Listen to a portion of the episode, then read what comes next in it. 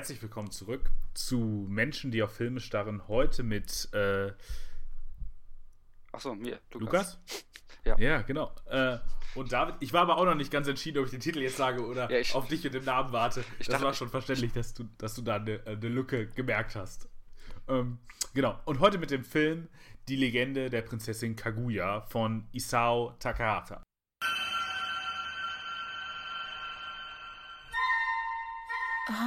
She's such a beautiful little princess. Oh, oh, oh!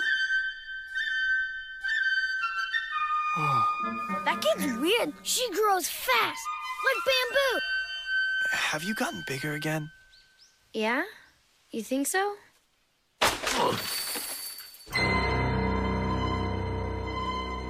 I have heard the rumors about her.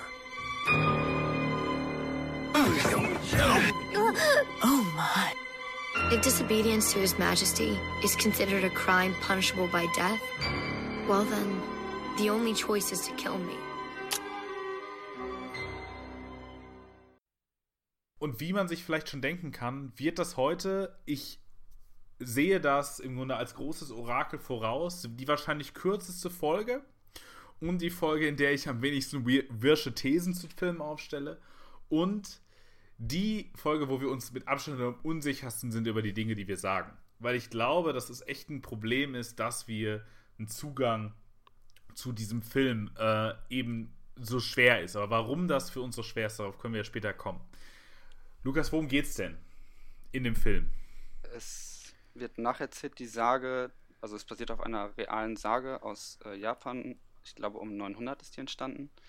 Ähm, und es wird erzählt, dass ein altes bäuerliches Paar, also ein alter Bambussammler, findet ähm, im Bambus im Wald ein kleines Geschöpf, ein kleines Menschengeschöpf, holt es aus diesem Bambus raus.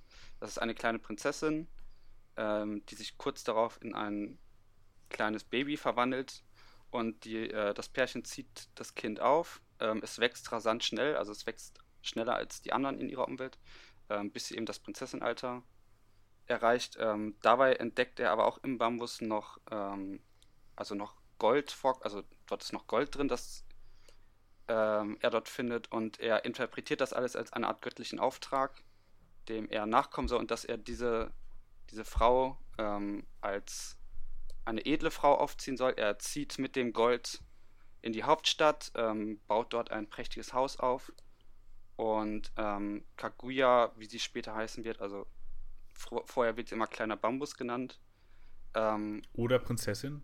oder Prinzessin, stimmt, er nennt sie Prinzessin, die anderen nennen ihn kleiner Bambus.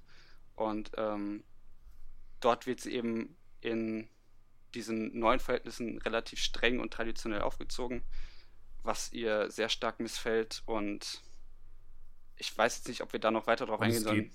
Genau, und, und dann ist es im Grunde eine Nacherzählung eines Lebens zwischen diesen, ähm, im Grunde dem Bedürfnis auszubrechen aus diesem Habitat, das ist ja, oder diesem Habitus auch, äh, und, und dem aber darin verhaftet sein. So, und ich glaube, da, da sollten wir enden. Wäre mein Vorschlag. Ja. Und bevor ich dich jetzt frage, ob, wie du den Film fandest, äh, möchte ich mich noch einmal ganz herzlich bedanken bei einer anonymen, bei der anonymen Künstlerin, ähm, die uns unser Logo gemacht hat oder die die, die Zeichnung hergestellt hat. Äh, wer schon mal auf YouTube sich irgendwelche äh, relaxten Hip-Hop-Beats zum Lernen angehört hat, wird äh, die Assoziation zu diesem äh, Bild kennen. Es ist, finde ich, aber ganz, ganz fantastisch geworden. Äh, auch wenn sie nicht genannt werden möchte und sie, glaube ich, auch keine offiziellen Kanäle oder so hat. Ähm, hier nochmal einfach im Podcast, muss man ja sagen, vielen, vielen Dank. Äh, wir sind dir zu fast unendlicher und ewiger Dankbarkeit verpflichtet, weil wir beide nicht ansatzweise dazu fähig wären, auch nur etwas ansatzweise so Schönes zu machen. Bei mir wird es bei Strichmännchen enden. Ich weiß nicht, wie es bei dir ist. Es wird wahrscheinlich ein bisschen besser werden, aber an die Qualität kommt es auch nicht ran. Deswegen nochmal auch von mir vielen Dank. Ähm, und ich finde ja auch, dass das eine Ästhetik ist und ein Bild, was gar nicht mal so schlecht, auch von seiner Farbgebung und so weiter, im Grunde mit, der, mit dem Initial, ich tue jetzt einfach mal so, als ob es heute mit dieser Fol Folge online gekommen wäre, äh, sehr gut passt. Aber Lukas, wie hat dir der Film denn gefallen? Was, was möchtest du denn dazu in dem Non-Spoiler-Teil im Grunde jetzt noch sagen? Ja, es ist. Also, als ich selber ein bisschen drüber reflektiert habe, kam ich zu dem Ergebnis, dass er mir deutlich besser gefallen hat, als er mir vielleicht gefallen sollte.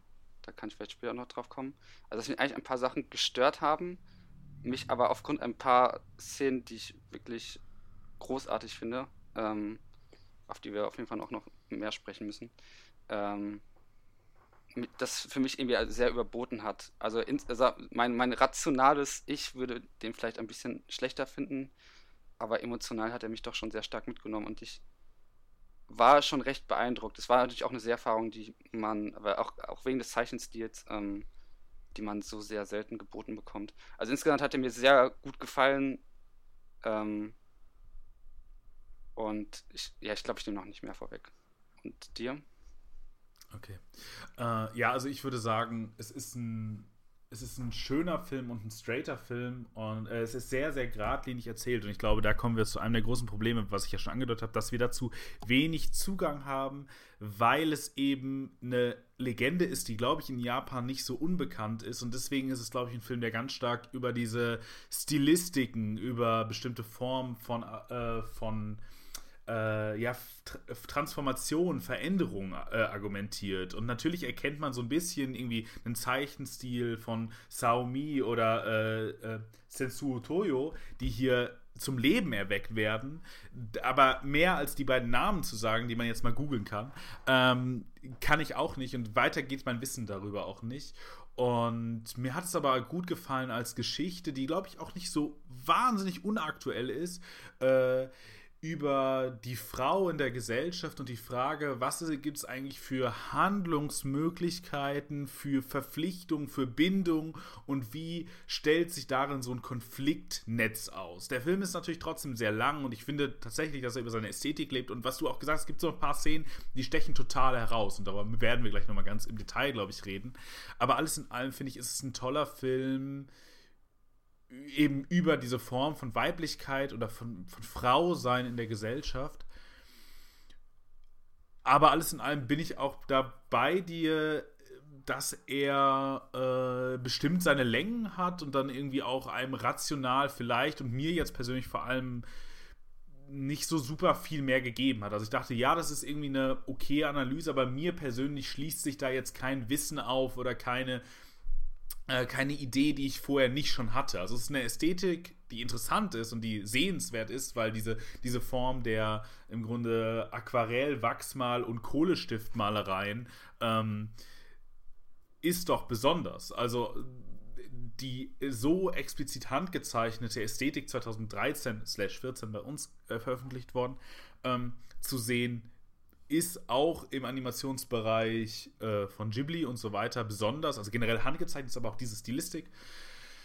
Aber viel mehr möchte ich dazu auch nicht sagen. Ich glaube, es ist ein Film, der durchaus sehenswert ist. Man sollte sich aber darauf einstellen, ähm, ja, dass es ein Film ist, der eben auch seine Längen hat und der für mich zumindest keine, keine, keine gedanklichen äh, eben Neueröffnungen bereitgehalten hat. Mhm. Ähm, ja, können wir echt zum Spoiler-Part dann mal gehen, ne? Würde ich sagen. Genau. Ich, aber ich, ich würde jetzt trotzdem zum, zum Stil, weil der Regisseur vorher, also es ist der gleiche Regisseur, ähm, ähm, ich glaube, meine Nachbarn Diamadas heißt der, gemacht hat.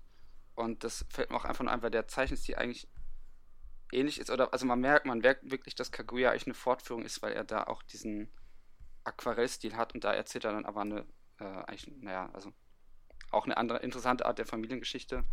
Ähm, aber man merkt halt, dass es, und das ist ja natürlich schon das Interessante, dass Ghibli schon noch verschiedene Dinge ausprobiert, weil ich assoziiere Ghibli natürlich immer mit ähm, sehr prächtigen, detailreichen Bildern. Also Kaguya ist ja auch durchaus detailreich. Ähm, aber es ist ja schon spannend zu sehen, wie viel, wie viel Weiß in einem Bild dann doch immer drin steckt.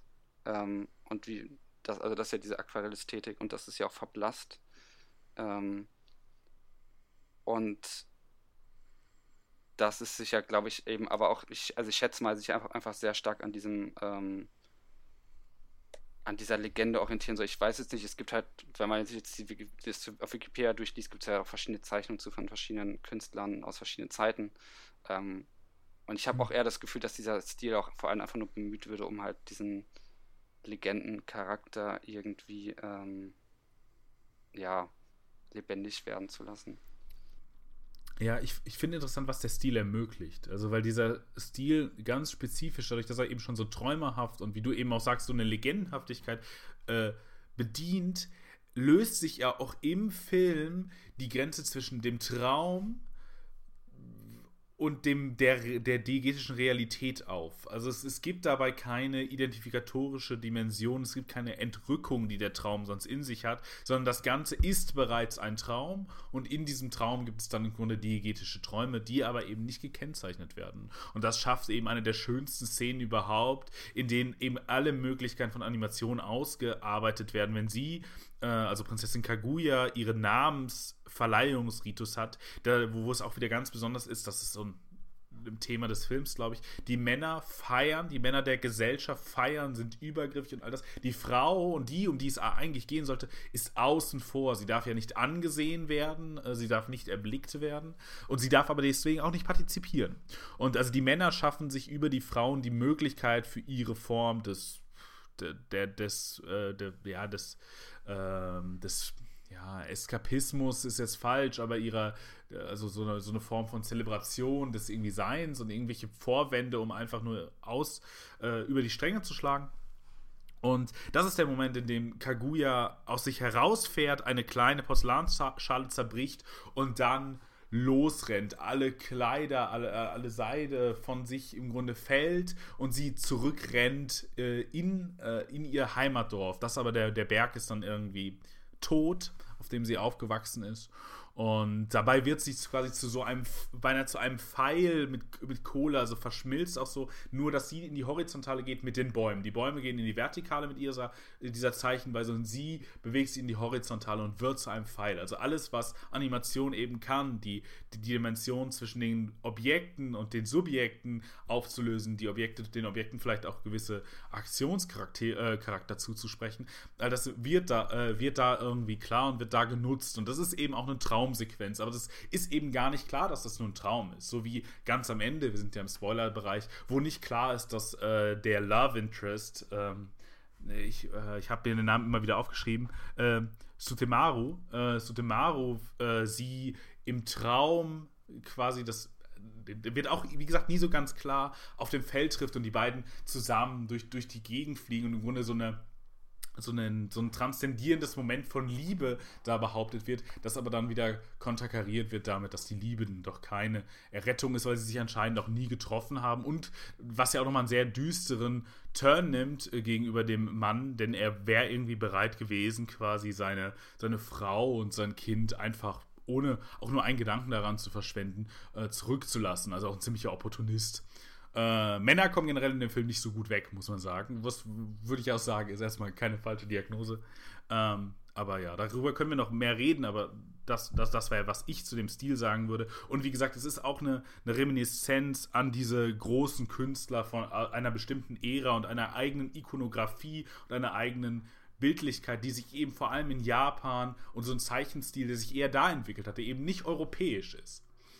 Mhm. Aber mehr kann ich dazu nicht sagen, weil ich habe keine Ahnung sonst von Japan und äh, ja.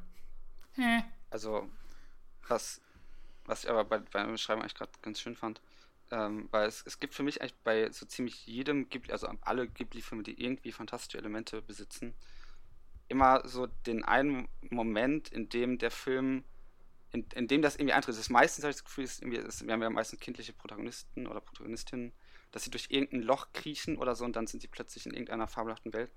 Ähm, oder dann geht es irgendwie los und ich habe das Gefühl, hier ist der Zeichenstil, also es, ich meine, der ist ja von Anfang an da, aber mhm. es gibt eigentlich immer, sonst immer echt den Moment, in dem man plötzlich, also, also das finde ich eigentlich mal schön an Ghibli-Filmen, sie könnten eigentlich, man hat immer das Gefühl, sie spielen in einer normalen Welt und du musst, normalen Welt und du musst eigentlich nur irgendwo in ein Gebüsch gehen und dann bist du plötzlich woanders. Ähm, mhm. Und hier ist es eher, dass der. Ja. Obwohl ich überlege gerade, sowas wie Nausicaa äh, oder so äh, ist, ist da, glaube ich, eine Ausnahme. Aber es gibt, stimmt schon für viele Filme. So, dass auch ganz viel Wirklichkeit und Normalität da ist. Nausicaa ist, glaube ich, schon eine besondere ja, Ausnahme. Das, das stimmt. Oder, oder, oder sowas wie irgendwie Prinzessin Mononoke ist auch. Äh, da, da, ja, also es obwohl es schon immer irgendwie so diese, diese Konfrontation ist, die ja auch klassisch für Miyazakis und generell Ghiblis oder seit Ozu eigentlich Oso, Osu, ich weiß nicht, äh, im, im, japanischen Kino da ist, also dieser Konflikt zwischen der Kultur und der Natur, die immer wieder und immer wieder verhandelt wird, was einfach ein ganz starkes und wichtiges Motiv ist, ja.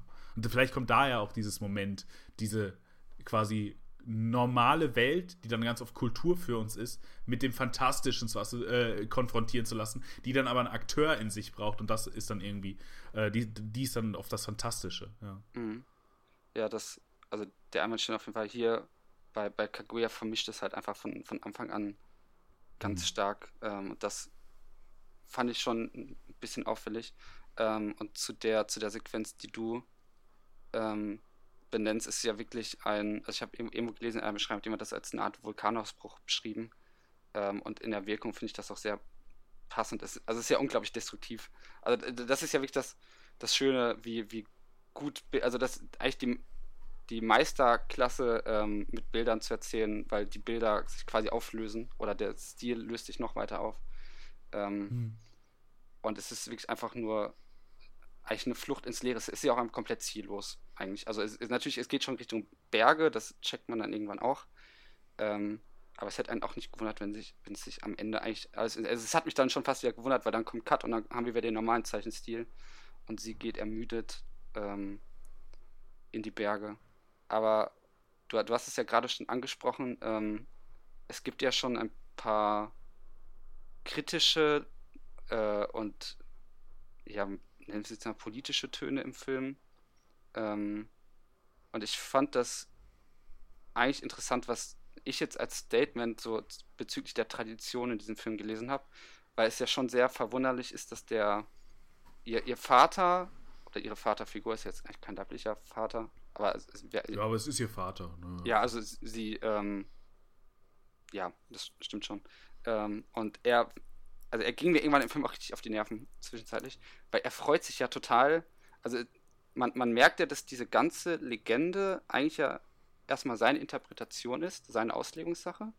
Denn er sieht ja im Bambus halt dieses Gold, er findet sie dort und schließt daraus, okay, das muss irgendwie ein himmlischer Auftrag sein, dass ich sie großziehe äh, und halt in, äh, dir dieses andere Leben ermögliche.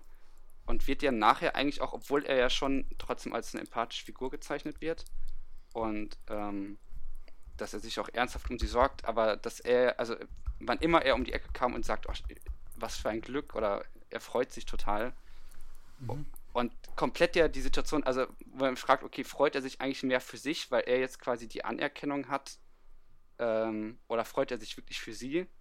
Und ich habe das Gefühl, dass diese ganze Tradition eigentlich in so, also es sind, es sind ja oft traditionelle Sachen, ja, dann ähm, kommen irgendwelche Leute, die sie als Braut auswählen wollen.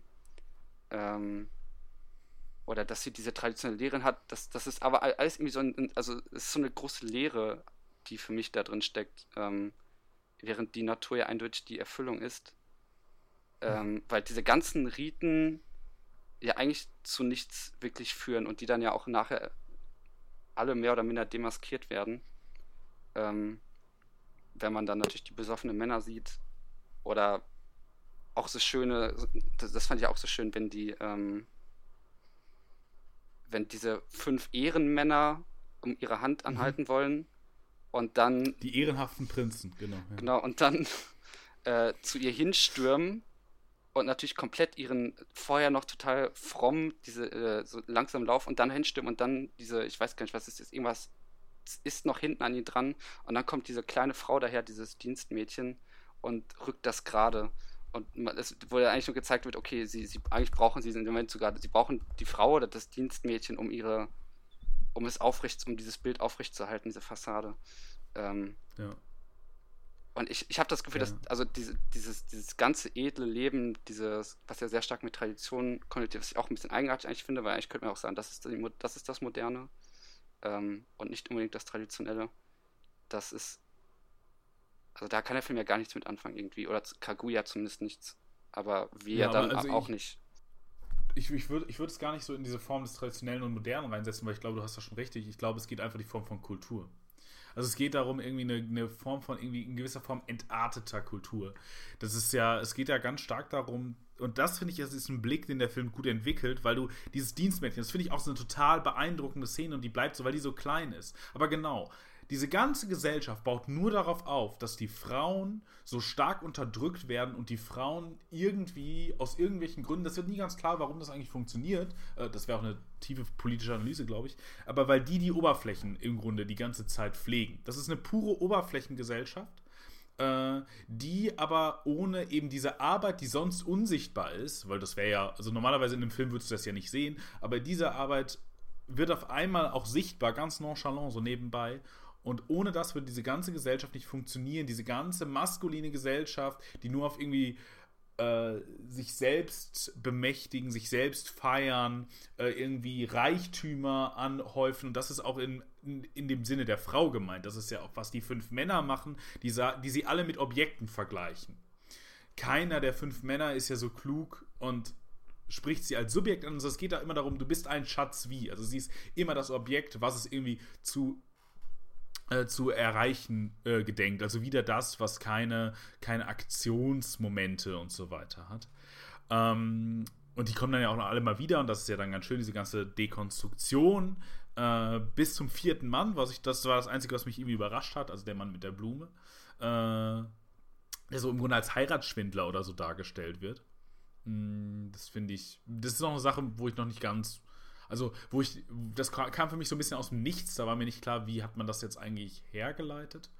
Und davor, bevor diese Szene ist, bevor diese Männer kommen, sehen wir ja auch, mit was für einer intensiven Arbeit die Frau zugerichtet wird, so zu sein, dass sie nicht stört. Also eine Frau rennt nicht, da, also die Augenbrauen können ihr gezupft werden, weil äh, sie wird niemals schwitzen, die, äh, weil sie eben nichts tun soll, sich bewegen soll. Sie soll ja sogar extra auf ihren Knien laufen, weil das besonders, äh, also all diese Zurichtungen und irgendwie die Zähne schwarz machen, weil sie wird nicht lachen und all das. Also diese ganze Reduktion jeglicher Ausdruck soll, sie, soll ja auch aus ihr herausgehen.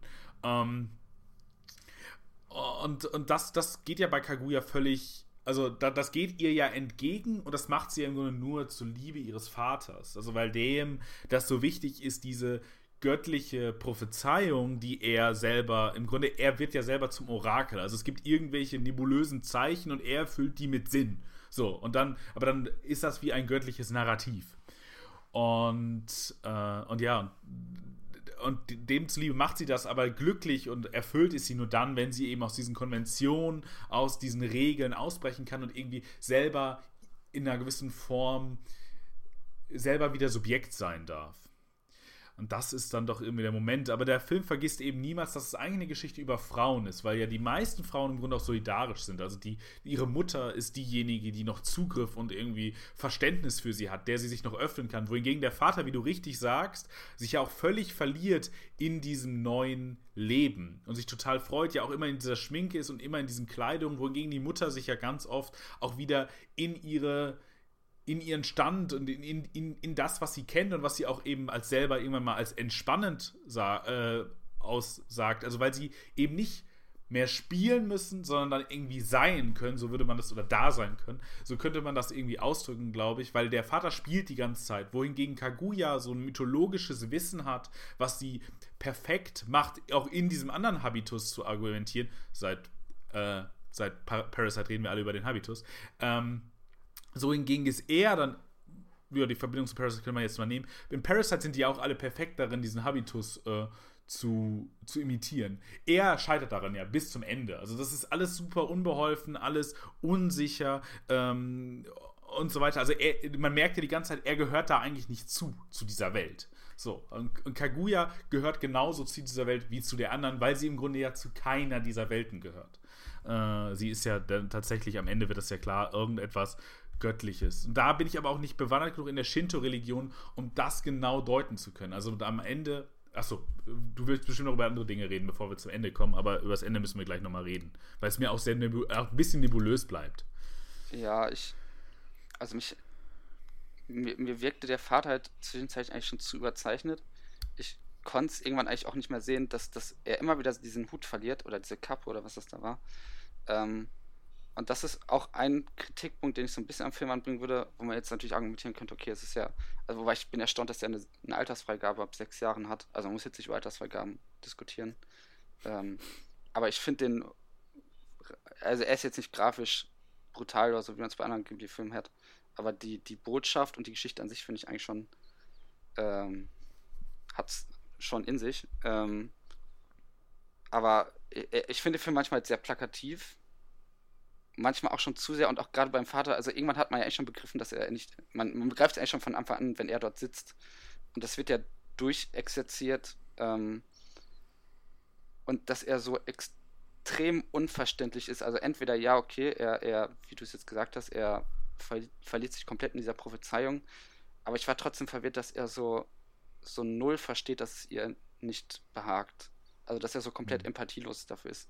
Das mhm. hat mich irgendwie verwirrt, weil er ja vorher auch schon als liebender Vater gezeigt wird und das ja auch ja. ehrlich das, das ist. ist auch total interessant, was der Film da macht und was anscheinend dann auch die Legende macht, so sag ich das mal, weil sie im Grunde da total vergeben dieser Männerfigur gegenüber ist, weil am Ende komme jetzt wieder aufs Ende. Äh, du kannst gleich wieder vom Ende wegleiten, aber das ist jetzt einmal wichtig. Äh, weil am Ende wird er ja auch so ein bisschen, kriegt er ja so eine Absolution, weil dann ist er dann doch der liebende Vater und möchte sie beschützen und möchte, dass, äh, dass das, was sie möchte, ja dann doch auch durchgeführt wird. Und äh, er ist dann ja die treibende Kraft um diese Armee, das natürlich eine sehr menschliche Reaktion ist, um, um irgendwie etwas Göttliches aufzuhalten, eine Armee aufzustellen, dass das nicht funktionieren wird. Okay, wer hätte das gedacht?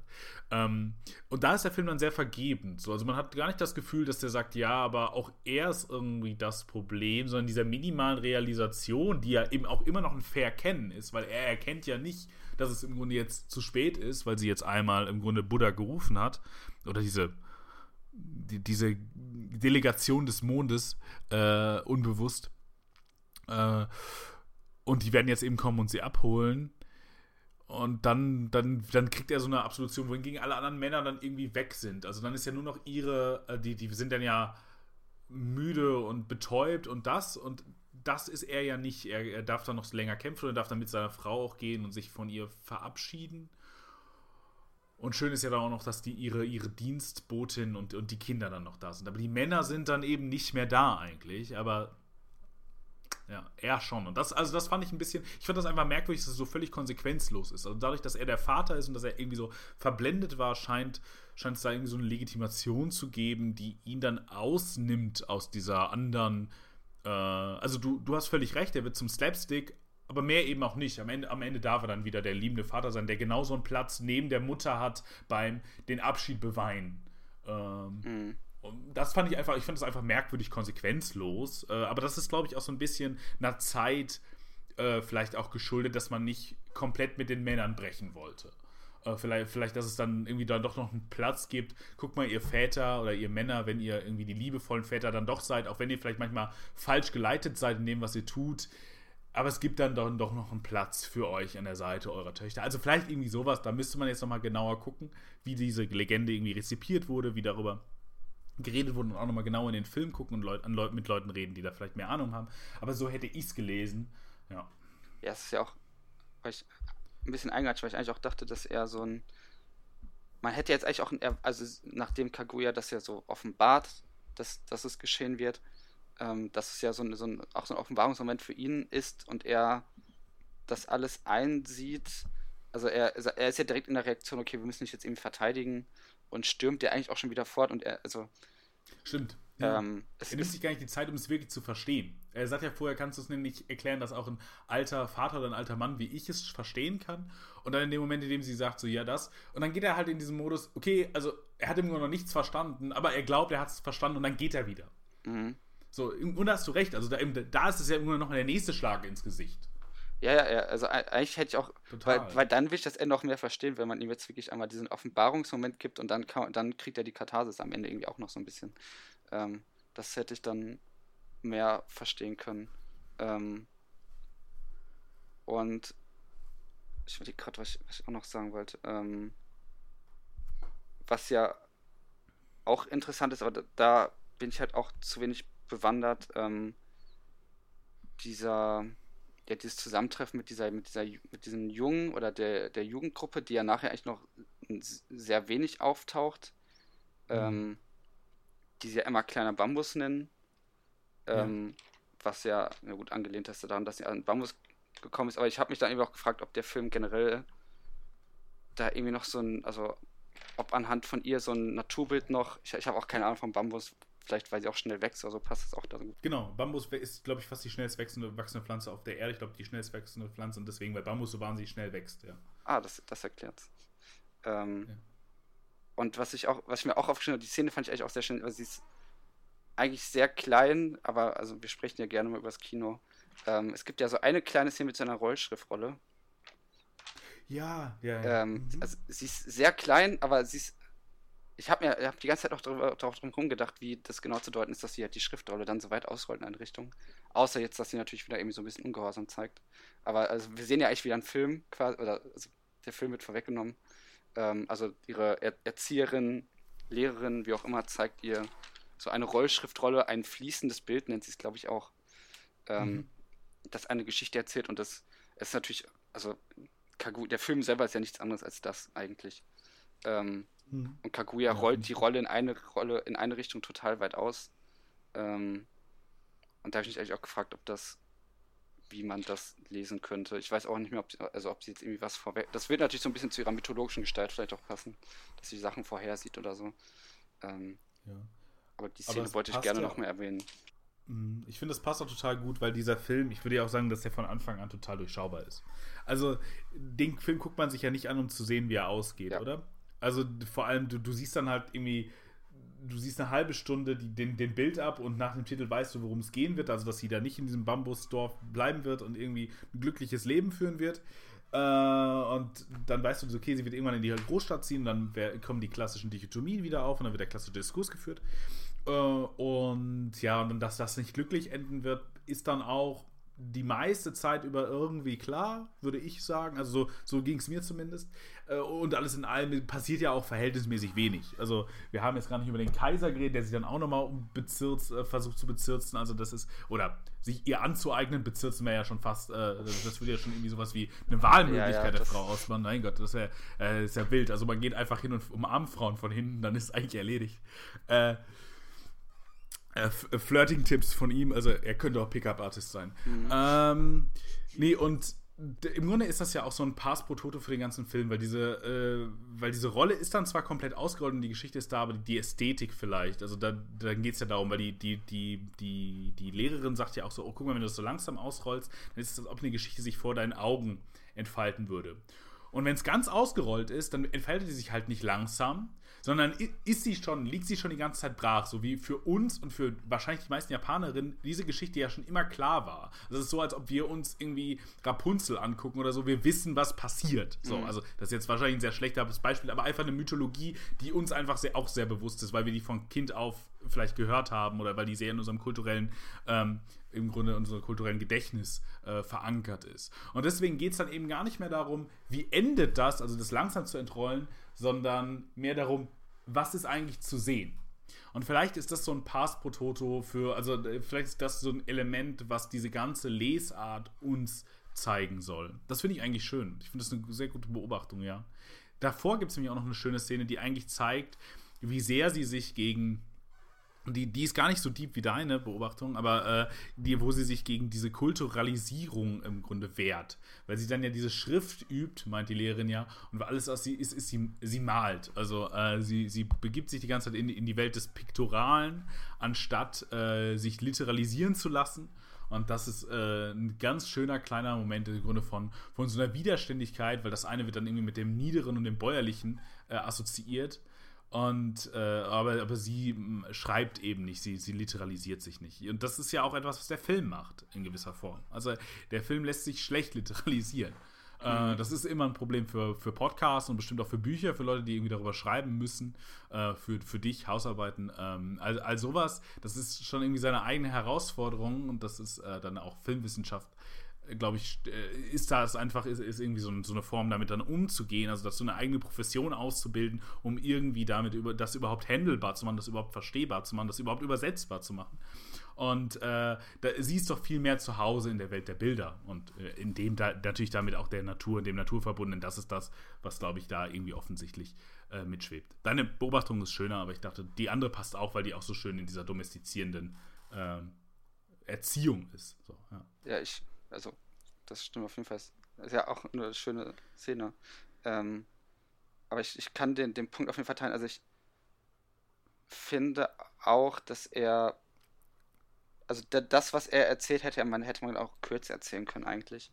Ähm, Total. Und er ist auch, also es ist halt komisch, weil es hat mich halt trotzdem relativ wenig gestört, weil ich es trotzdem gern gesehen habe, aber das wäre jetzt, ähm, muss man halt trotzdem schon sagen, dass es so ist, weil er auch mit sehr einfachen, aber trotzdem natürlich schon effektiven Bildern arbeitet. Also ganz am Anfang, ähm, wo sie sich von den Fröschen das Springen abguckt, so, da, da, da ist ja mhm. eigentlich schon, ihre Naturverbundenheit ist ja dann schon direkt klar. Ähm, oder sie, ich meine, gut, das ist, das ist schon eine der, der einfachsten symbolischen Szenen, wenn sie den Vogel aus dem Käfig befreit, irgendwann im Film. So, und dann fliegt der Vogel weg. Ähm, das sind halt so Bilder, die sehr deutlich, aber also das ist nicht manchmal als Kritik gemeint, aber die die Richtung sehr stark vorgeben und man sich, also man fragt ja man ja echt noch, okay, wird es halt irgendwie, also wird es noch gut gehen oder wird es halt nicht gut gehen? Und man erahnt ja schon, dass es ähm, nicht gut gehen wird. Ich weiß nicht, ob wir jetzt auch schon aufs Ende kommen wollen. Ich guck gerade noch, noch mal, hast, hast du noch einen Punkt? Ich mag das ja total äh, beim Film, weil ich das ja bei den aller, ach, ich habe das persönlich auch bei den allermeisten Filmen, ich habe so meist nach fünf Minuten im Grunde eine ungefähre Idee, wie der Film enden wird und zu 80 Prozent liege ich richtig. Ähm, ich mag das ja, wenn Filme gar nicht sagen, es ist so wichtig, was hier eigentlich passiert, sondern es ist viel wichtiger, wie wir das äh, machen. Also, das ist ja ein bisschen also, also es geht mehr mir um die Argumentation, mir geht es gar nicht um das Ende. Also die meisten Hollywood-Filme wären erstmal extrem uninteressant, wenn es uns nur darum geht, wie endet es, sondern uns ist ja viel entscheidender, wie ist eigentlich der Weg. Und das kann, muss, man muss immer auch nicht in so einer in so einer philosophischen Sicht sein, okay, was ist das Argument, was der Film framet, sondern manchmal ist ja auch einfach nur, wow, wie geil sieht denn das eigentlich aus? Also, oder was für eine absurde Action-Szene oder so. Also, ich glaube, dass das generell ein Gestus ist, den viel mehr Filme ähm, ja, so bedienen, als uns das irgendwie bewusst ist. Also sowas wie in San Andreas mit The Rock, so ist von vornherein klar, die Kernfamilie wird rekonstituiert, er wird die Tochter retten, so und am Ende ist wieder alles gut und, und LA ist irgendwie spektakulär untergegangen, aber im Grunde ist nicht viel anderes passiert so. Und trotzdem haben diese Filme wahnsinnig viele Leute gesehen und die wenigsten, glaube ich, würden sagen, natürlich war mir von Anfang an klar, wie der ausging, aber im Grunde ist uns das schon allen klar.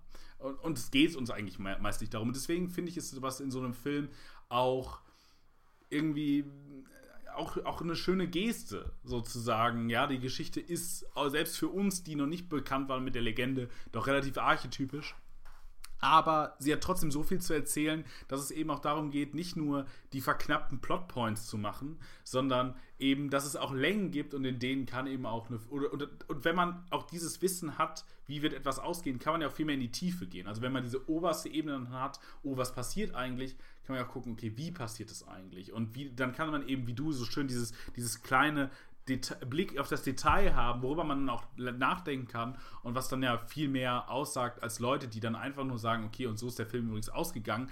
Meist, äh, wenn man nicht blind, taub und äh, weiß ich nicht was ist, äh, hat man das meist auch mitbekommen, wie, wie so ein Film ausgeht. Und deswegen finde ich das immer schön. Ich, ja, aber das, ja, that's only my thing. Nee, ist, ich, also, ich, also mich hat es ja auch Nee, ich habe es auch nicht genau. von dir als Kritik an dem Film verstanden. Ich wollte es einfach nur nochmal sagen, dass ähm, es mir da ähnlich geht. Ich könnte nur verstehen, wenn Leute es als Kritik anbringen.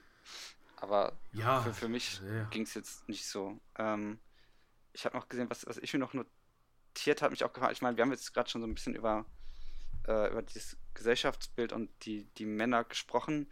Was ich mich beim Film schon ein bisschen gefragt habe, ob der ähm, und da, das war halt der Punkt, wo ich dann mehr an eine Tradition gedacht habe, als jetzt an eine Kultur. Man könnte sich ja trotzdem auch eine Kultur übersetzen. Ähm, und dieses, dass sie ins Leere laufen, dass sie eigentlich dass, dass ja viele Riten vollführt werden um des Ritus wegen, weil sie eben tradiert sind, weil sie so vorgesehen sind. Ähm, und ich mich so ein bisschen gefragt habe, ob der Film dort eigentlich den Ausführenden wenn man jetzt von Schuld sprechen will, eine Schuld daran gibt oder mehr einfach der, also da sind sie. Das, also man, man könnte jetzt auch sagen, okay, der, der Vater, also der Vater ist vielleicht trotzdem ein Idiot, aber ähm, er, er befolgt einfach nur etwas, ohne es zu hinterfragen und profitiert dadurch mhm. natürlich auch irgendwie. Oder dass er das aktiv anstrebt, weil er ist ja, er ist ja dieses total Gedankenlose und ich habe das Gefühl, dass sich das, und das, dass es generell auch so eine Botschaft zum Rituellen geht und das wäre dann, also Deswegen manches Tradition, man kann sich halt auch Kultur nennen, aber das ist halt einfach schon so lange existiert und man führt es einfach mhm. nur weiter. Ähm, aber es ist eigentlich sinnentleert. Also es ist vielleicht sinnentleert. Ähm, ja.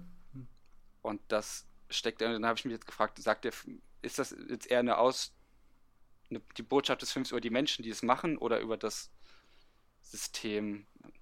Ähm, ja, irgendwie ja beides, ne? Also es geht einerseits irgendwie um das System, weil so stark die Männer akzentuiert werden und immer, wie gesagt, der Blick für die Frauen nicht verloren geht. Deswegen geht es natürlich irgendwie um das System, aber es geht auch um die Akteure darin, die im Grunde völlig blind diese Wiederholungen durchführen, wie du ja richtig sagst. Also das ist ja schon elementar für den Ritus, aber vielleicht auch für die Kultur. Deswegen würde ich sagen, es geht vielleicht um so eine Form von pervertierter Kultur. Also das Kultur an sich vielleicht erstmal gar nicht so fundamental schlecht ist, aber so wie das ist auf jeden Fall, weil irgendwie das, das Bambus äh, abholzen und so ist ja auch in gewisser Form eine Kulturtechnik. So, das ist ja auch, aber die scheint hier so ein bisschen naturalisiert zu werden, klar, aber alles in allem ist es ja auch irgendwie noch okay. Aber dann gibt es eben diese, diese, diese Kultur und diese, dieser Ritus und diese Tradition, so wie du es genannt hast, äh, der Männer, die, die so blind verfolgt werden, aber auch eben primär vom Vater, weil er ja auch so völlig verloren ist sonst in dieser Welt. Und was hat er dann? Nur noch eben das, was er gehört hat, was man eben so macht. Und dann macht er das eben auch. Und er, er, er hält sich ja viel mehr dran als zum Beispiel die Edelleute, die dann sagen, oh, wir wollen sie uns auch mal angucken. Also wenn sie dann besoffen ist, oh, da wird ja ganz viel Gewese drum gemacht, um diese Kaguya.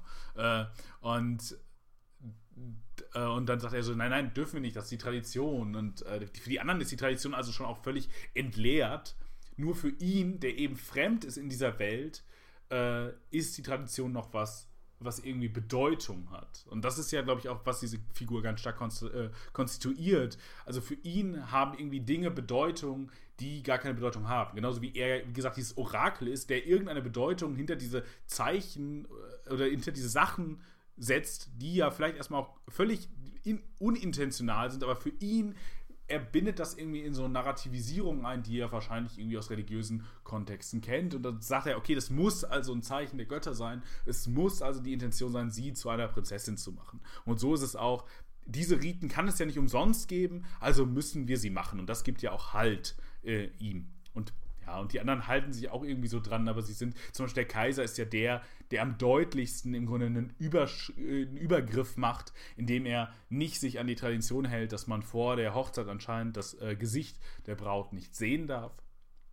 Äh, sondern äh, einfach hineingeht und sie umarmt. Also aus, aus, je mächtiger du bist, umso eher können dir die Traditionen egal sein. Und äh, umso mehr sind sie im Grunde nur eine Farce, um irgendwie so eine Form von Herrschaft vielleicht auch zu legitimisieren. Äh, mhm. das ist jetzt eine, eine, kritische Dimension, die der Film vielleicht nicht erreicht. Aber, äh, aber das ist schon irgendwie drin, dass je höher und je eher du dich in dieser Region wohlfühlst, umso unwichtiger ist, ist die Tradition oder das, was sich in den Ritualen eben so festgeschrieben hat. Ja. Mhm. Ich weiß, es wäre eigentlich schon ein lustiges Ende auch gewesen, wenn das Ende, oder vielleicht steckt es ja auch im Ende drin, kann man gleich, drüber sprechen, äh, wenn der Vater einfach nur alles missverstanden hat. Also man hätte jetzt wahrscheinlich einen guten Gag draus machen können, irgendwie, ähm, er hat es komplett fehlinterpretiert und eigentlich war, äh, hätte man es komplett anders auslegen müssen, wie er ja generell ja, sehr vieles. Aber, äh, aber ist das nicht der Punkt? Ja, oder? das schon, aber also. Die, also es ist die, kein Gag so am Ende, sondern es ist eher so eine so unnötig war dieser Leidensweg dieser Frau. Also sie hätte gar nicht leiden müssen, sie hätte glücklich sein können. So. Ja, ja, ich, ähm, Nee, weil, weil mir jetzt auch vorgeschwebt wäre, dass dann irgendwie eine Alternative angeboten wird, aber es, es, man weiß so, ja am Ende jetzt ah. nicht, was, was wäre jetzt der richtige was Weg. Also, weil ich, ja. ich, ich wüsste jetzt auch nicht, wie soll ich jetzt das Gold da interpretieren, weil man, also ich kann, ich kann seine Interpretation da vielleicht natürlich schon ein Stück weit nachvollziehen. Total. Ja. Ähm, sie ist, die ist überhaupt nicht un, also sie ist überhaupt nicht unlogisch. Alle Mythen und alle, alle irgendwie Geschichten, die wir kennen, würden darauf hinweisen. Also ich glaube, man würde auch in der Tendenz ja, sagen, ah ja, alles klar. Ähm, ja halt mit irgendwie nur so ein, das ist vielleicht schon ein bisschen plump, aber keine Ahnung, dass er irgendwie noch was übersehen hat. Da lag dann irgendwie noch so ein kleiner Brief oder so und das kommt am Ende so raus. Aber ja, das ist äh, vielleicht auch schon zu viel Comedy-Denken. Mhm. Ähm, aber ja, wenn wir zum, zum Ende kommen, was jetzt natürlich schwer zu schreiben ist, weil wir beide jetzt keine Experten der Religion sind oder generell was für mhm. Symbole und ähm, ja, das müssen wir anderen, das müssen wir klügeren Leuten überlassen. Und generell alles, was wir hier sagen, muss ja sowieso gesehen werden als die ignoranten Kommentare zweier Menschen, die euch nur dazu bringen sollen, agonistisch dagegen zu sein. Also zu sagen, was redet ihr eigentlich für einen Quatsch? Und euch deswegen zu informieren und eine viel klügere Meinung zu haben über diesen Film, als wir das jetzt hier können. Äh, vielleicht haben, haben wir auch in ein, zwei Punkten recht, wo wir den Film gelobt haben, aber alles in allem äh, seht das eben immer als den Anstoß, euch selbst äh, zu informieren. Diesmal noch viel mehr als sonst sowieso immer. Mhm. Ähm, also man, man, wir können es ja kurz beschreiben, man am Ende sieht man ja, wie, also Kaguya offenbart ja vorher noch ihren beiden Eltern, dass sie äh, ja quasi einen, einen Hilfeschrei losgelassen hat oder dass sie halt weg will. Ähm, dass sie, Ohne das zu wollen, ne? Das gar, also. Genau, dass sie, also in, in dem Moment, als der, der Kaiser übergriffig ihr gegenüber wird, ähm, oder sich ihrer ja, ermächtigen will, ähm, fährt sie ja äh, wortwörtlich aus der Haut eigentlich und ähm, lässt diesen, dieses Hilfesignal los und dann wird ihr quasi klar, dass sie äh, abgeholt wird am irgendwie 15. des Monats, wird glaube ich gesagt. Und dann will der, stimmt der Vater los, will halt irgendwie ähm, Militär organisieren und also auch die, die anderen etablierten edlen Leute, der Kaiser und diese anderen Ehrenmänner wollen, wollen halt auch versuchen, ähm, dass dies, äh, dieses Schicksal aufzuhalten. Es ist ja auch wirklich eigentlich schicksalhaft, dann ab dem Moment war es nicht aufhaltbar. Und die, ähm, wir sehen ja noch eine kurze Traumszene, also das wird aber auch erst im Nachhinein klar, dass es ein Traum war, ähm, in dem die Mutter sie wegschickt, wieder aufs Land und sie dann mit Sutemaru vereint ist und dann ähm, sind sie eigentlich glücklich vereint, wieder in der Natur und äh, am Ende sehen wir aber, wie, sie quasi, wie es dann ja doch nur der Traum war, dann kommt eine große Wolke angeflogen mit einem Buddha drauf, äh, sehr vielen, ich glaube, es sind, es sind nur Frauen, fast Frauen, fast nur Frauen, ähm, die dort noch drauf sitzen, irgendwelche Instrumente spielen. Ähm, diese Wolke fliegt auf sie zu. Äh, Kaguya wird auf die Wolke draufgezogen. Die, äh, ihre Eltern versuchen noch mitzukommen, sie abzuhalten, können das aber nicht. Ihr wird noch so ein Mantel angelegt, dass sie alle Erinnerungen vergisst. Ähm, und die Wolke fliegt fort Richtung Mond, denn sie ist eigentlich, ich glaube, sie lebt eigentlich auf dem Mond oder eben das wird ja gesagt, dass sie irgendwie ein. Genau, sie ist ein Kind des Mondes, ja. Genau, ähm, und fliegt dorthin und ganz am Ende sieht man nochmal auf dem Mond ein Bild von ihr als Kleinkind. Die Eltern weinen und der Film ist zu Ende. Und ähm, es ist jetzt halt total, haben wir jetzt schon gesagt, total schwer. Ich, mich hat diese Szene trotzdem schon sehr beeindruckt, weil einfach schon, es ist vielleicht ein lahmes Argument, aber sowas sieht man halt nicht oft, häufig. Mhm. Ähm, und sie ist einerseits natürlich visuell sehr beeindruckend, ähm, auch tonal, also sie, sie sticht komplett heraus. Ähm, es ist die, die viel genannte, gerne so eine leichte transzendentale Erfahrung, die man da vielleicht macht. Ähm, aber ich kann auch nicht mehr großartig dazu sagen, als das, was dort eigentlich passiert, dass sie eben verschwindet. Und ich vielleicht ein bisschen erstaunt darüber bin, aber gut, so wird es in der Legende auch stehen, dass ähm, der Film ja schon so düster, oder man kann sich jetzt fragen, ob es so düster ist, aber so negativ endet. Also, dass es jetzt für die Eltern kein Happy End gibt.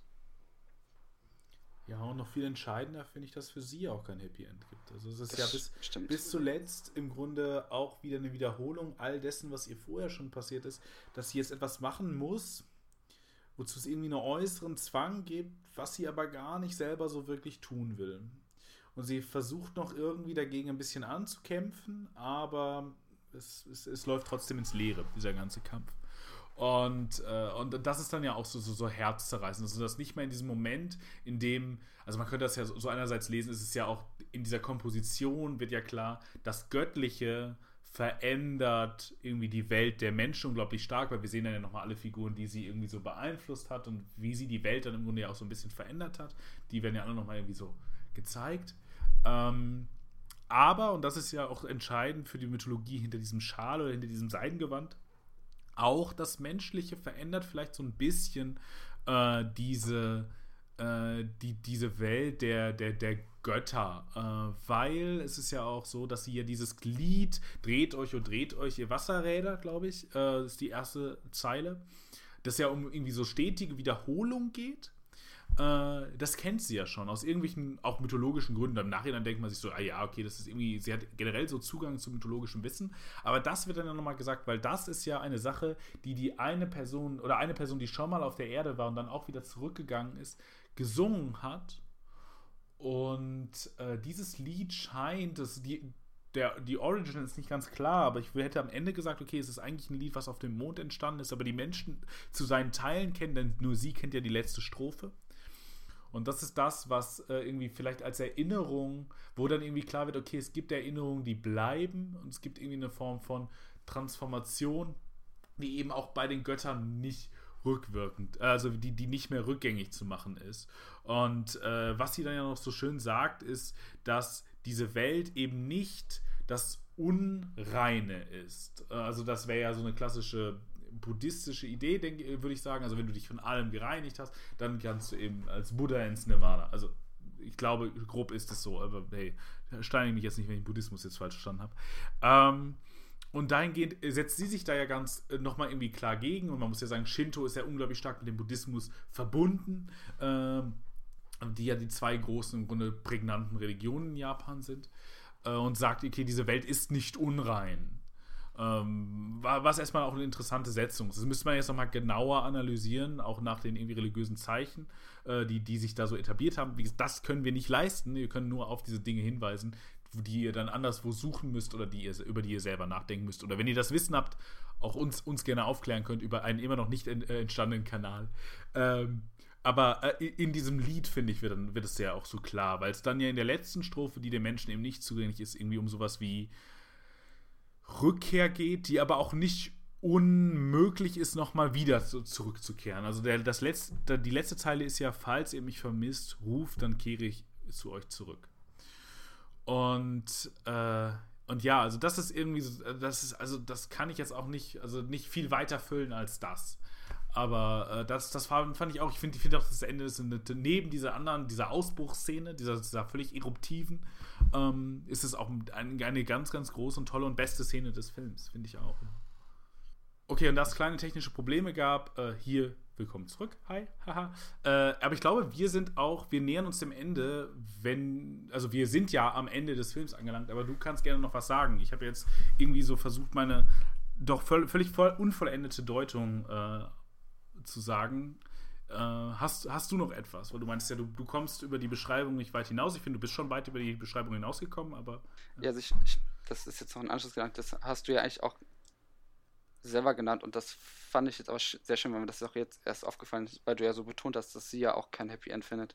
Sie geht ja eigentlich das zweite Mal in eine andere Gesellschaft über, in der sie nicht, nicht, nicht glücklich ist. Ähm, das, also, da hast du ja total passend gesagt, dass sich eigentlich nur wiederholt. Und ähm, das auch interessant ist, dass sie ja vorher selber auch sagt, dass sie, also dass sie es ungewollt hat, dass diese neue Gesellschaft, in die sie jetzt übergeht, also wenn man das jetzt Gesellschaft nennen will, ähm, mhm. zum Mund, dass, dass sie ja da nicht hin will und dass sie ja eigentlich in dem Alten bleiben will, obwohl sie ja wissen, dass sie im Alten eigentlich auch unzufrieden war, also in diesem, ähm, in dieser edlen, kulturellen Gesellschaft. Und das aber irgendwie interessant ist, dass sie dann sagt, okay, nein, ich bleibe natürlich lieber in, der, in dieser edlen, kulturellen bei euch, als jetzt irgendwo anders hinzugehen und dass sie jetzt letztendlich genau das gleiche nochmal geschieht. Ähm, mhm. Und dass sie wieder durch andere, vorher wird sie quasi durch den Vater in die dort reingezogen äh, und jetzt durch Buddha, obwohl ich jetzt nicht glaube, dass er jetzt unbedingt eine, ich denke jetzt nicht, dass es da eine Religionskritik den streckt, ähm, aber oh, ja. also vielleicht, aber es ist ja, es ist echt eine schöne ja, Woche, dass es sich wiederholt.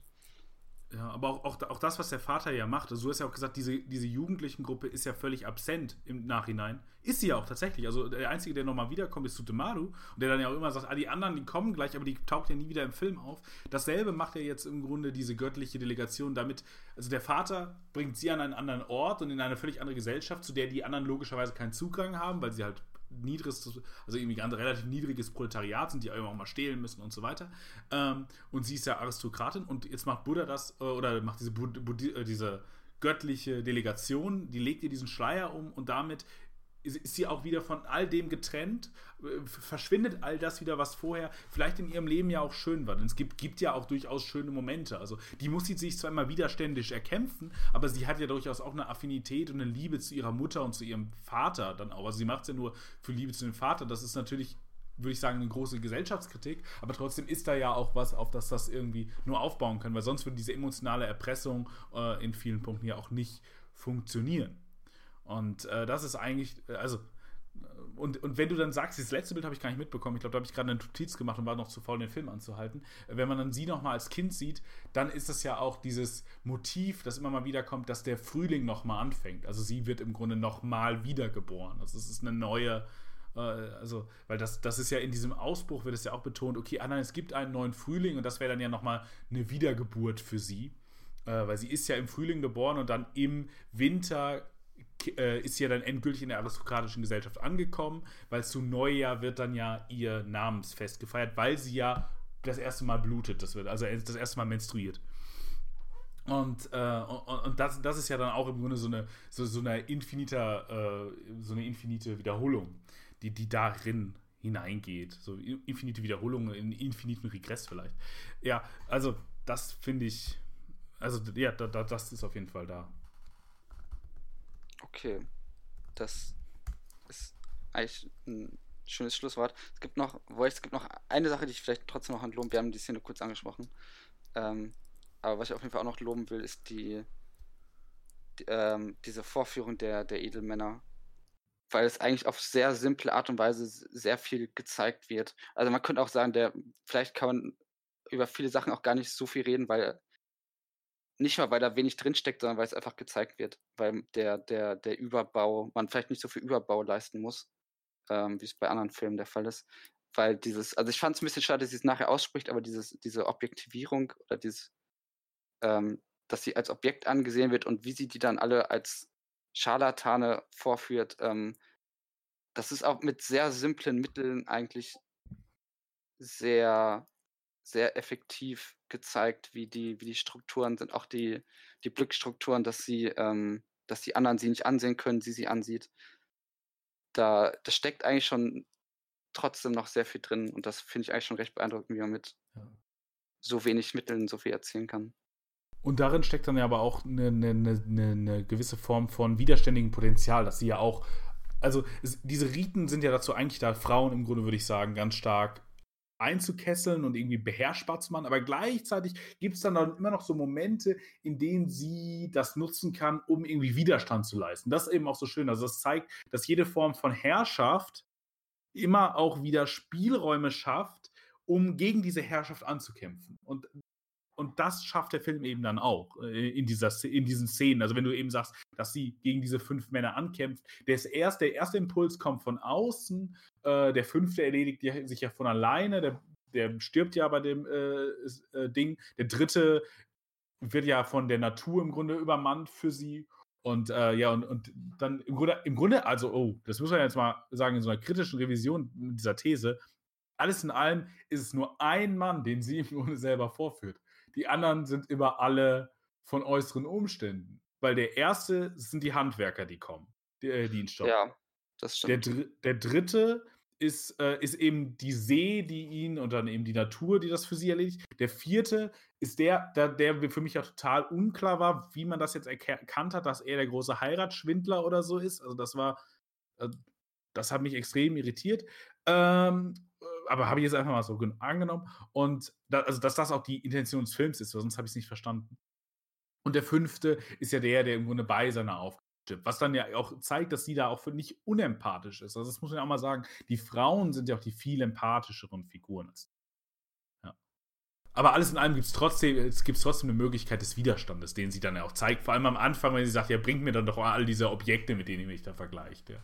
Ja, ja, das, das, das ist ja der Moment, in dem sie quasi, also da fühlt sie ja das erste Mal vor, weil man, man sich denkt, okay, wann sollen die denn wiederkommen? Und es dauert dann auch drei Jahre oder so, bis die. Genau. Bis sie alle ihren Betrug im Grunde, also die einen ihren Betrug irgendwie durchgezogen haben, so einigermaßen, und die anderen irgendwie tatsächlich daran geglaubt haben, dass sie das irgendwie, weiß ich nicht, ja, dass diese Objekte gibt und sie die suchen wollten, ja. Ja, und ist auch Schönes, weil man merkt ja, sie, sie durchschaut das, also sie schaut, durchschaut das System ja auch ganz gut. Also sie ist ja auch eine sehr kluge Figur. Ähm, ja, finde ich auch. Und dass sie auch weiß, wie sie quasi in ihren Möglichkeiten agieren kann. Und man natürlich aber auch merkt, ab wann, wenn sie dann plötzlich so traurig wird oder merkt, es wird sehr eng für sie, ähm, wo auch die, selbst für sie die Grenzen sind. Also das und macht der diesem, Film schon klug. Und in diesen fünf Männern, finde ich, sieht man ja auch noch mal so eine gewisse Form von, das müsste man jetzt nochmal genau analysieren, aber vielleicht auch so fünf Männlichkeitstypen. Also, weil wir haben irgendwie den, den, den Krieger, den Täuscher, den, äh, den irgendwie, den, den Süßholzrospler und so weiter. Also, das kann man, könnte man, glaube ich, noch weiter auffächern, aber das ist auch so schön, dass es so eine, im Grunde so eine Collage von Männlichkeitstypen, die es alle in der Gesellschaft gibt und die alle äh, irgendwie dann doch in sich auch äh, problematisch sind, aber auch alle an ihr scheitern. Sie scheitern ja auch alle, weil sie wollen sie ja alle als Objekt haben und keiner äh, bekommt sie am Ende. Mhm. Ah, eigentlich schon ein schöner Film. Wir haben auch mehr darüber geredet, als ich gedacht hätte. Ja, es, es steckt sicherlich auch noch mehr drin, für das ja, man aber mehr. andere Zugänge braucht. Ähm, aber dann würde ich sagen, wenn du jetzt auch nichts mehr hast, nee. beenden wir die Filmbesprechung ja. und kommen zu unserem, zu unserem nicht ins Leere laufenden Ritus. Ähm, Gibt es irgendwas, das du empfehlen willst oder über das du noch kurz reden willst, was du in letzter, seit dem letzten, seit der letzten Folge gesehen hast? Äh, ich habe die zweite Staffel des Doku Sunderland Till I Die gesehen, die deutlich besser ist als die erste Staffel und wahrscheinlich eine der wahrscheinlich die beste Dokumentationsserie über Fußball, die es aktuell gibt. Also auch wenn ich Pep Guardiola und Manchester City sehr mag, aber äh, sagen wir mal so Sunderland Till I Die Staffel 2 ist deutlich äh, ja, also investigativer oder weniger freundlich zu, zu seinem, äh, zu, zu, dem, zu dem Franchise oder dem Verein, den man betrachtet. Ähm, das ist das Einzige, was ich gesehen habe, aber es kann jeder Mensch, der irgendwie einen Sweet Spot für Fußball, für Sport, für Sportdokumentation oder vielleicht auch nur um das drumherum, weil darum geht es ja in diesen Dokumentationen immer viel mehr, äh, hat, dem kann man die äh, ans Herz legen. Die erste Staffel muss man auch nicht gesehen haben, ist aber auch ganz okay, aber die zweite ist nochmal noch mal ein gutes Stück besser. Da sieht man viele megalomane Männer auch und äh, ja, und, und, äh, viel, was man sonst in solchen Dokumentationen auch nicht sieht, erstaunlicherweise. Also es, da kann viel gesagt werden, es kann viel gezeigt werden. Hm, das ist, glaube ich, ein Vorteil, wenn man sich einen englischen Drittligisten nimmt und keinen englischen Erstligisten. Das, mhm. äh, das ist alles, das ist keine, wahrscheinlich wird es nicht in den Kanon der großen äh, Serien und der großen Filme eingehen, aber ähm, dafür haben wir ja dich. Äh, du kannst uns jetzt, äh, du, du kannst uns aufschlüsseln. Was hast du denn Spannendes gesehen? Ich bin immer gut darin, Druck auf dich aufzubauen, wie du merkst. Ähm, ich muss noch kurz fragen, in äh, England hat derzeit auch keinen Spielbetrieb, oder? In der, in der Nein, Premier England hat derzeit auch keinen Spielbetrieb. Es ist eine Doku über die, vielleicht sagen so 18er, 2019er äh, Saison, also die, die jetzt im Grunde schon äh, dreiviertel Jahr vorbei ist. Die, ja, das, die ist mir jetzt rausgekommen. Also ich, ja, also ich hatte es auch schon vermutet, weil, aber also es wird natürlich spannend sein, wenn irgendwann wieder es weitergeht und dann, ob der Verein noch existieren wird. Total interessant ist, dass in der Doku auch ein anderes großes Politikum angesprochen wird, nämlich der Brexit, aber das relativ am Rande nur passiert. Das passiert mal so in so einer, ja, man würde es wahrscheinlich in einem Text wäre es eine Fußnote. Hier ist es so eine kurze Erwähnung, äh, die, wo man denkt, okay, wo man denkt, ja, das könnte irgendwie dann doch schon irgendwie größeres Politikum sein, wenn irgendwie ein Club aus dem Nordosten Englands gegen irgendwie einen südenglischen Club spielt, äh, wenn man sich da auch mal die, die Gefälle anguckt, was, was Armut und, und Reichtum angeht und was auch Wahlverhältnisse und so angeht, äh, für den Brexit-Vote. Aber äh, das ist dann mal eine kurze Fußnote und dann geht es irgendwie auch ganz normal weiter. Mal, mal gucken. Ich glaube, das wird mit Corona nicht ganz so leicht sein. Ähm, aber dafür müssen wir alle wahrscheinlich jetzt noch so ein Roundabout wahrscheinlich anderthalb Jahre warten, weil die ganzen Saisons mhm. werden ja wahrscheinlich noch zu Ende gespielt. Kein Mensch kann sich ja erlauben, diese äh, Fernsehgelder nicht ausgezahlt zu bekommen. Aber dann wird es spannend sein, was dann passiert. Also wie, wie, wie man das dokumentiert hat und wie man ich, sich dem nähern kann, ja. Ich krieg's einfach nochmal mit, wenn ich jetzt nochmal die Nachricht gucke, dass er jeden Tag irgendwie auch über die Bundesliga berichtet, ja, wann geht's denn wieder los? Äh, und wie viel darüber diskutiert wird. Und ich denke mal, in England wird es ja nicht anders sein. Nee, ist es nicht. Ähm, naja, okay, so viel dazu. Äh, ich habe als ich, ich habe eigentlich relativ vieles Gutes gesehen. Ich weiß auch nicht, auf was ich jetzt mehr oder weniger eingehen will. Äh, was auf jeden Fall them pass thematisch passend ist, ich habe äh, Porco Rosso mir angeschaut oh. und fand ihn sehr, sehr schön. Ähm, das freut mich. Das freut mich. Das ist so, also es ist schon ein bisschen eigenartig, dass der Film auch funktioniert, weil er man, man eigentlich auch schon relativ schnell ein Gefühl hat, in welche Richtung der Film gehen wird. Ähm, aber Porco oder ich glaube Porcellino, so wird der eigentlich ausgesprochen, ähm, ja. ist ein, eine wunderbare Figur. Ja. Muss man, Lieber ein Schwein als ein Faschist. Ja, das ja, ist, das ist äh, Super. wie er im Kino sitzt und das sagt und dann dabei lacht. Also ja. diese, Es ist so, oh, es ist so, es, ich liebe den Film ja wirklich so sehr. Also das ist ja, das ist auch der unterschätzteste Film von Miyazaki. Also wirklich alle reden über Mononoke und über irgendwie ähm, Chihiro. Ja, völlig zu Recht, wirklich völlig zu Recht. Ganz, ganz brillante Film. Und über Totoro, ja, auch völlig zu Recht. Aber wir alle vergessen immer Porco Rosso. Porco Rosso, weil der auch so völlig rausfällt. Das ist so ein anderer Film. Der ist Mhm. so, so weird, auch in ganz vielen Punkten. Auch das ist der, der spielt irgendwie in Italien und alles. Ich weiß, du willst über den Film reden, aber ich muss einmal sagen, wenn ihr den noch nicht gesehen habt, bitte guckt ihn euch an. Es, er ist so, so sehenswert. So, sorry, jetzt mache ich wieder Platz für dich. Nee, also, also kein Ding. Ähm, ich, also ich finde die Botschaft toll. Er, er hat auch so, äh, äh, es sind ja verschiedene Genres. Er fühlt sich auch so ein bisschen sowas wie, wie, sowas wie Casablanca an, was ja auch zeitlich auch gar nicht, also von der Spielzeit auch gar nicht so weit entfernt ist. Ähm, und also Porco ist halt ein toller, weil diese, dieses in sich ruhende, aber auch, also er, er ist ein unglaublich komplexer Charakter, was aber viel nur angedeutet wird. Äh, es gibt diese wunderbare Szene, wenn wenn man halt erfährt, was er früher war. Also generell seine ganze Vergangenheit ist ja mehr angedeutet, ist rätselhaft. Ähm, irgendwo habe ich auch, oder irgendwer schrieb auch, man, man weiß ja auch gar nicht, ist es wirklich, also warum ist er ein Schwein, weil er ähm, verwandelt wurde oder wollte er es vielleicht, weil das ist ja in diesem Satz drin, lieber Schwein als Faschist. Ähm, und wenn man diese Szene sieht, wie, wie die, die anderen Piloten in den Himmel steigen, Hm. und man eigentlich das Gefühl hat, und es geht in vielen Szenen so angedeutet, wo man manchmal sein menschliches Gesicht sieht, dass er Mhm. eigentlich ein sehr romantischer, Ja, total. Humanistischer äh, Freigeist ist, der sich eigentlich diesem ganzen Schrecken so entzieht und es sich aber nicht so richtig anmerken lässt. Ähm, und irgendwie auch so eine Ehrlichkeit drin hat. Also es und er ist natürlich wieder total toll gezeichnet und äh, musikalisch untermalt.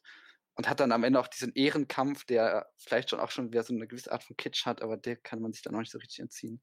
Also Mhm. ist ein sehr, sehr schöner Film. Ähm, dann habe ich auch noch gesehen, äh, Lawrence Anyways oder ich glaube Laurence Anyways wäre wahrscheinlich Ja, die Aussprache. von Xa Xa Xavier Dulon. Genau. Xavier Dulon.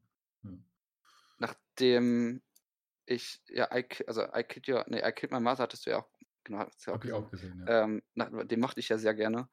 Und ähm, hat dann irgendwie sehr interessiert, mir den anzugucken, weil ich den Trailer auch großartig finde. Also auf jeden Fall mal den Trailer angucken. Ist ein Film, der echt überwältigt, weil Dolan auch echt ähm, nicht an Pathos spart, was ich aber eigentlich gut finde. Es ist auf jeden Fall kein Kitsch. Also vielleicht soll ich kurz sagen, worum es geht. Also es, äh, es geht um eine Liebesbeziehung über zehn Jahre von einem von einer Transfrau, oder also wir sehen ihn zuerst noch als Mann und dann sagt er aber irgendwann, nein, ich ähm, bin eine Frau ähm, und ist aber in einer Beziehung mit einer Frau und wie diese Beziehung damit umgeht, wie generell ihr Leben damit umgeht. Es ist aber jetzt nicht mal so ein Film, der jetzt großartig erzählt, ja, der Konflikt mit der Gesellschaft, die so regressiv ist. Ähm, das kommt am Rande auch ein bisschen vor. Aber es geht vor allem sehr stark um diese Liebesbeziehung eigentlich und um eigentlich auch Konflikte innerhalb dieser progressiven Geisteshaltung, was es eigentlich heißt und wie labil, also es, da könnte man jetzt sehr viel Gender drüber sagen, wie labil Geschlechtskonstruktionen sind. Es geht ganz viel um Blickstrukturen. Ähm, der Film sieht wirklich, wirklich toll aus. Er hat, also bei Dulon, wenn wir jetzt bei Florida Project Poetic gesagt haben, kann man bei das Dulon bei wahrscheinlich doppelt so stark sagen. Ähm, weil er eine ganz eigene interessante Ästhetik hat. Es ist sehr, eine sehr komplexe Geschichte, ähm, die man auch nicht so einfach vorhersehen kann. Ich habe das Gefühl, man kann sehr viel, ich müsste ihn mir, glaube ich, irgendwann nochmal angucken, weil es geht auch 2 Stunden 40. Ähm, und es passiert sehr viel. Kann ich aber, kann ich aber auf jeden Fall sehr empfehlen. Es ist auch eine kleine Tour de Force, würde ich sagen. Also da denkt man noch relativ lange drüber nach, äh, was da alles geschehen ist. Und ich glaube, als letztes will ich kurz noch, weil ich das letzte Mal über Song gesprochen habe, äh, Frau noch erwähnen, den habe ich gestern gesehen. Allerdings ein bisschen übermüdet. äh, und ich, das ist, ja, das ist jetzt so im Gegensatz zu Kaguya, wo ich gesagt habe, den mag ich, aber da hätte ich vielleicht rational ein paar Kritikpunkte. Ähm, acht Frauen schätze ich rational sehr. Ich glaube, ich habe so ein bisschen mit Whodunits, nicht, ist nicht so mein, mein Lieblingsgenre. Ich finde es aber trotzdem spannend, was er daraus macht. Er macht ja auch noch so ein Musical eigentlich da draus. Hm. Ähm, und wie er mit, ihr, mit den Figuren, also es, es, es kommen auch ein, wirklich nur diese acht Frauen vor, man sieht so die Silhouetten von Männern oder von diesem einen Mann eigentlich nur, der ermordet wird, also eine Familie, die aus, äh, oder auch, da sind auch Dienstfrauen bei, ähm, und der Hausherr wird ermordet und dann halt die Frage, wer war's? Und wie diese, also es sind sehr viele großartige französische Schauspielerinnen dabei. Ähm, es, also wirklich ein All-Star-Cast, die Ja, alle auch ihre, alle ihre einzelnen Musiksongs drin haben. Und ich war gerade wieder gegen Ende schon ziemlich beeindruckt, wie er mit diesem Thema umgeht, weil es, also es ist sehr schwarzer Humor. Eigentlich gerade das Ende ist sehr, also ich fand ich fand's schon sehr lustig. Ähm, weil es gibt da einen Twist mit dem, naja, über den Vater halt. Es ist aber schon sehr schwarzer Humor, muss man wirklich sagen. Ähm, und dass der Film so schonungslos demaskiert. Und da kommen ja, also äh, man, man kennt es ja bei Whodunits eh, dann kommt das, was ist, die Person ist fremdgegangen, das Kind ist unehelich, keine Ahnung. Das äh, gehört ja zum Genre irgendwie dazu.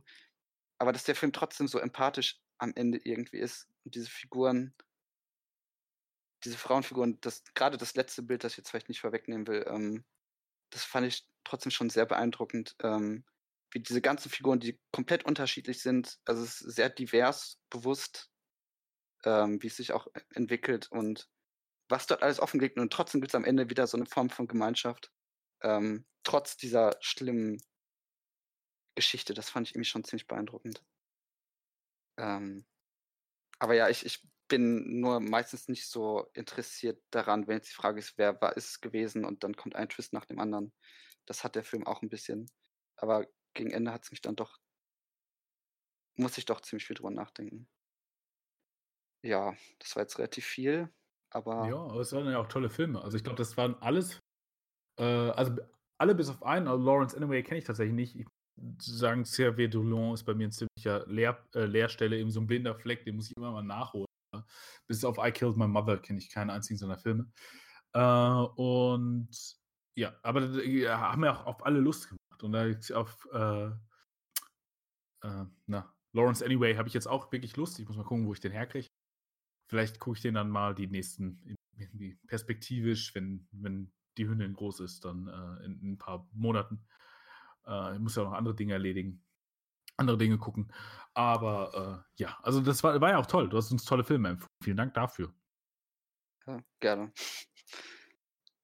Ja, dann, äh, übernehme ich das Ruder für die Abmoderation. Ich sage, es war wie immer für mich ein innerliches Kirschenessen, mit dir zu reden. Äh, vielen Dank für eure Geduld. Äh, vielen Dank, äh, dass ihr uns zugehört habt. Ähm, bleibt gesund, macht's gut. Wir hören uns die Tage. Tschüss. Adieu.